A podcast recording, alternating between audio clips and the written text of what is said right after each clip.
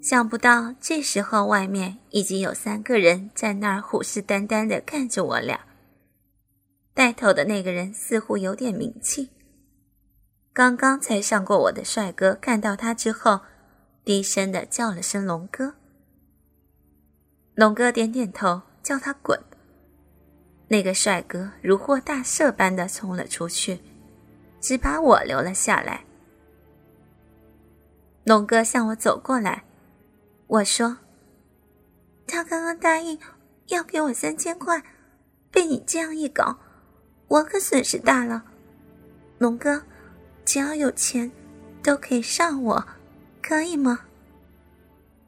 我是在想，刚刚没有从那个男人身上捞到任何好处，现在就算要被轮奸，也要收点钱比较合算。龙哥淫笑着说道。他哪还有钱付给你？去把他给我抓回来！他身边的两个人立刻就打开厕所的门，冲了出去。而龙哥这时候向我走了过来，他将我再度押进厕所，让我靠在隔间墙壁上面，手直接揪住我的下巴，将我的头往上抬，开始用舌头去舔弄我的脖子。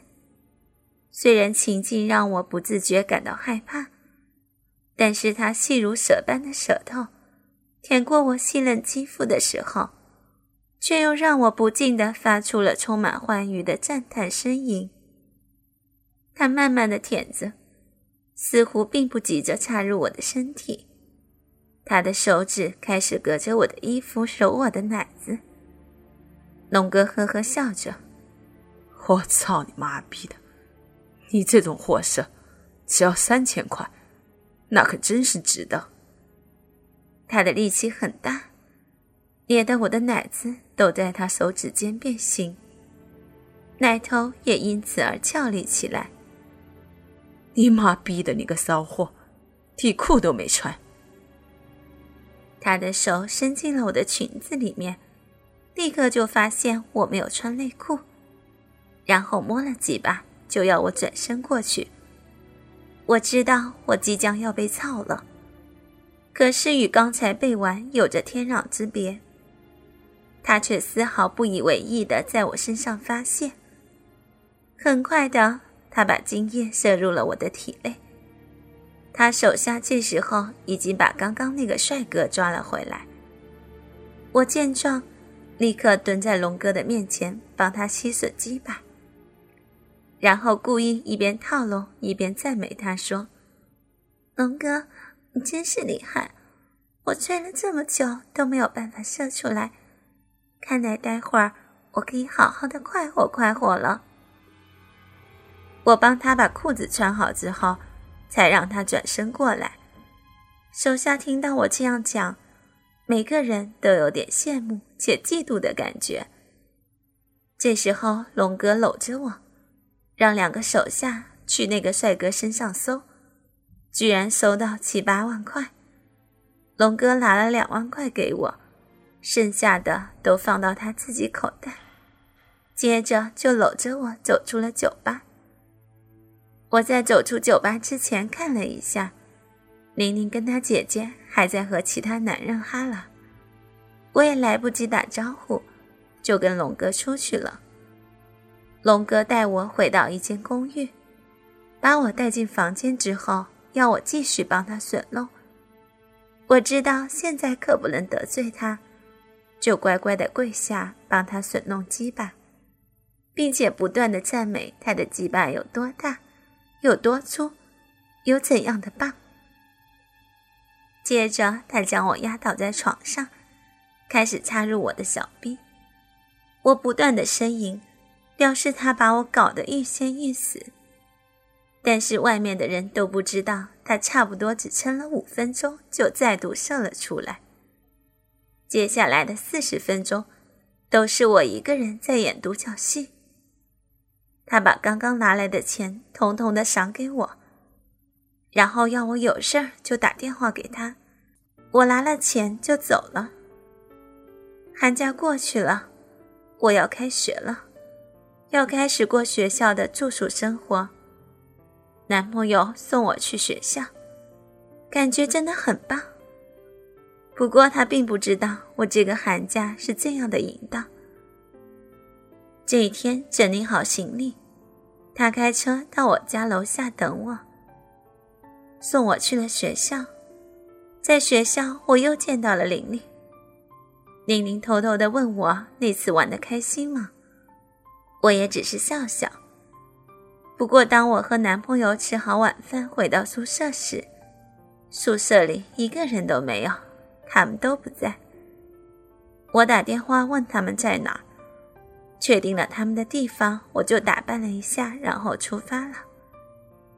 到了约定的地方，发现同学都不在，我很无聊，一个人在街上逛。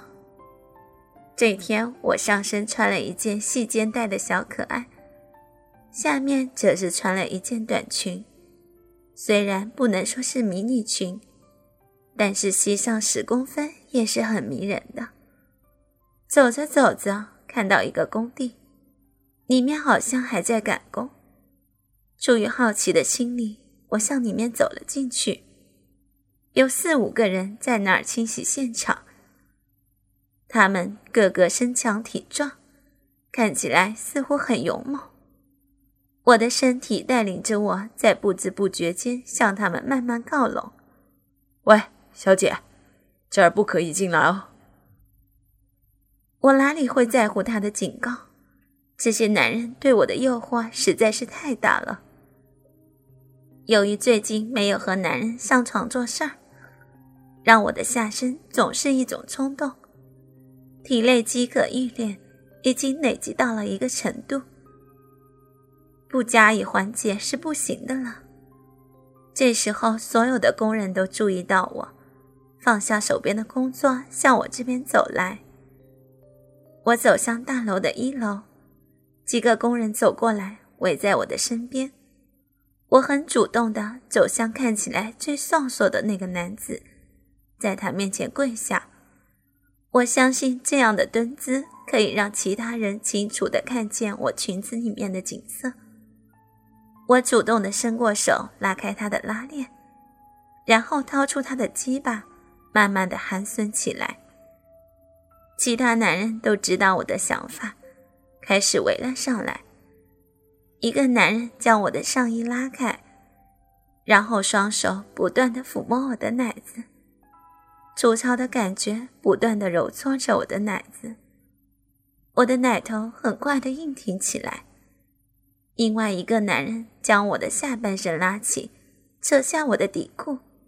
开始把他鸡巴掏出来，套弄几下之后，就把鸡巴插入了我那还算湿润的阴道里。他马上开始抽送起来，他丝毫都没有任何技巧可言，但是鸡巴相当的粗大，抽送的动作十分有力，每一下都会顶得我心慌意乱，几乎没有办法继续帮我面前那个男人吮弄鸡巴。他们全部在我身上发泄他们的欲望，非常的用力，甚至在我身上留下了一道道的痕迹。但是这样的感觉反而激起了我的情欲，我太喜欢这种被奸淫的感觉了。我不断的在他们的轮奸之下获得高潮，姿势也从躺式变成趴在地上。甚至是一前一后不停的被人插入，他们甚至连我的橘逼也不放过。我在这五个男人身上得到了极大的满足。等他们发泄完淫欲之后，我收拾了一下就回学校了。